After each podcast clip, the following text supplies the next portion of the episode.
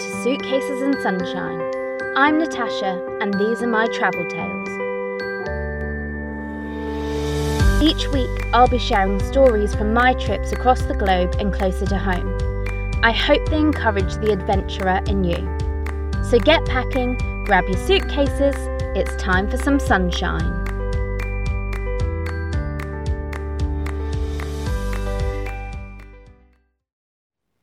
This week on Suitcases and Sunshine, I'll be whisking you away to the other side of the world to visit the paradise that is the Cook Islands. I've actually been lucky enough to visit the Cook Islands twice. This first travel tale is when I went with my brother for the first time. I then went back a year later with my sister, my fiance, and my brother in law. It is absolutely glorious. Um, not just the crystal blue waters and the picture perfect sand, but also the people are just so lovely.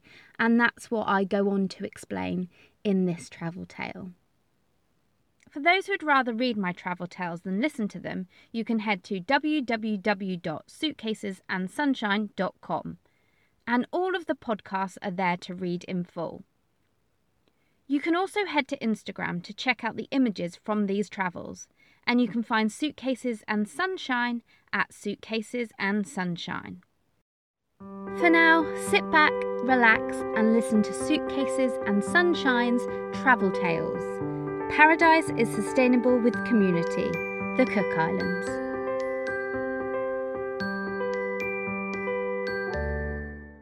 Soon as my brother Nick and I touched down from our Air New Zealand flight in Rarotonga, Cook Islands, at 6am, we were serenaded by Papa Jake, the 77 year old ukulele performer, singing local songs and American classics on top of the luggage conveyor.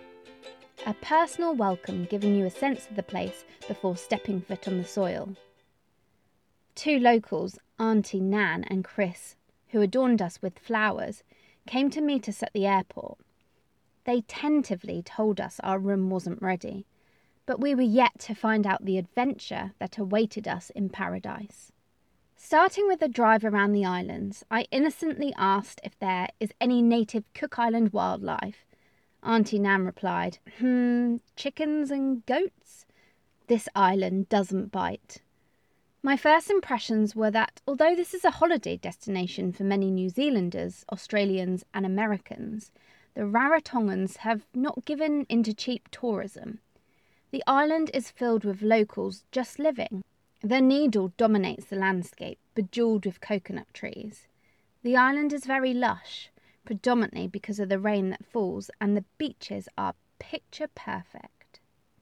First stop was the Crown Beach Resort, where we were treated to a tropical island breakfast of fresh fruit, organic nuts, and seeds, and a selection of hot options.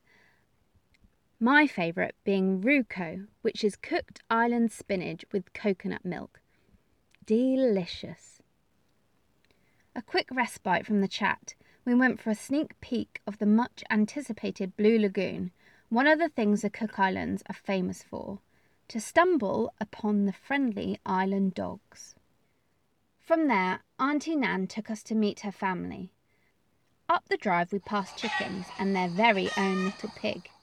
Whether this was a family pet or for the cooking pot, I daren't ask.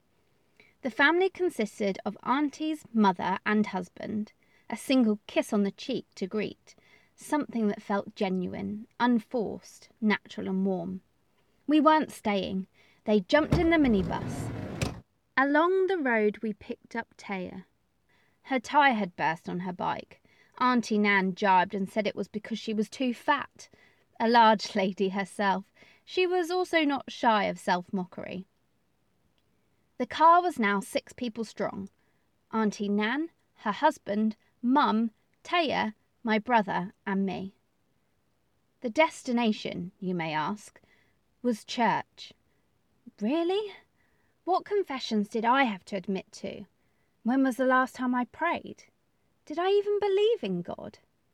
Having been brought up in a second generation Irish Catholic household, The thought of a cold, stoic Mass was not on my top ten things to do in the Cook Islands.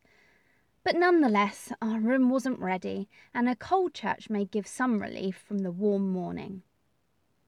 My expectations couldn't have been further from the truth. My experience in this little island church is one that will imprint on my heart forever. From the moment my brother and I tentatively sat down at this white and bright wooden structure, without question we were greeted by the churchgoers, a simple kiss on one cheek, and then the beginning. The churchgoers were split into family groups. At Sunday school, not just for the kids but for all, they had been practicing songs and teachings to present to everyone. This church was loud and proud, not ashamed and unreserved in their love for life. One of the most touching moments came from the priest who announced that a church member had been taken to New Zealand for an operation. Her mother was there and brought to the front. The congregation surrounded her, strength in numbers. They prayed for her daughter and willed her to get better. Something unexpected. The congregation brought me and my brother up to the lectern to say a few words. Unprepared and unrehearsed, I told them, We are from England. A few gasps. It's our first time here, and we are so happy to be in the Cook Islands. Something overwhelmed me. With tears in my eyes, I quickly passed on the mic to my brother, who more eloquently thanked them for welcoming us into their community. This may be sad to say, but I have never felt such kindness and love from people. Not only that, church was fun, inspiring, and educational. From the lesson, shoes on, gears on, being ready for life, action, and the needs of others, to the singing and dancing to joyful beats. In such a place as the Cook Islands, it is not hard to believe in God and to believe in people. After church, we joined everyone for lunch, a spread put on by the church members. We ate fresh fish, breadfruit, taro, and boiled banana sweetened with coconut milk. Not long after, it was time to say goodbye. We left this little island church with joy in our hearts. And why Auntie Nan? From what I could grasp, those with children are called mummy, and those without are everyone's auntie.